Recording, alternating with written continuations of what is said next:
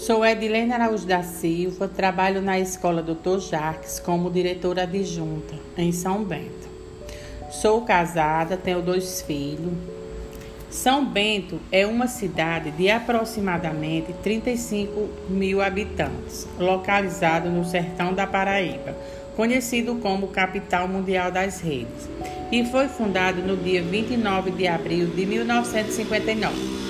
A cidade atualmente é administrada pelo prefeito Dr. Jarques Lúcio da Silva.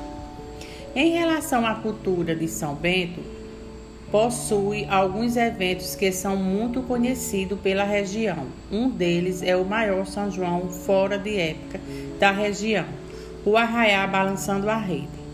Outro também muito conhecido é o maior carnaval fora de época da região, conhecido como São Bento Fest.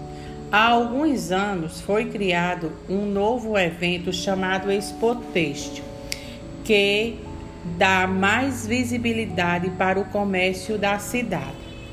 Por ser conhecido como a capital mundial das redes, São Bento possui um grande potencial na indústria de rede, também como a exportação destes produtos para a maioria dos estados do Brasil e também para outros países.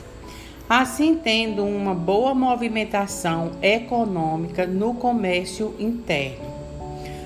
Vou falar um pouco sobre as comidas típicas aqui do sertão. Temos canjica, pamonha, cuscuz, rapadura, buchada, panelada, mungunzá e outras comidas muito gostosas.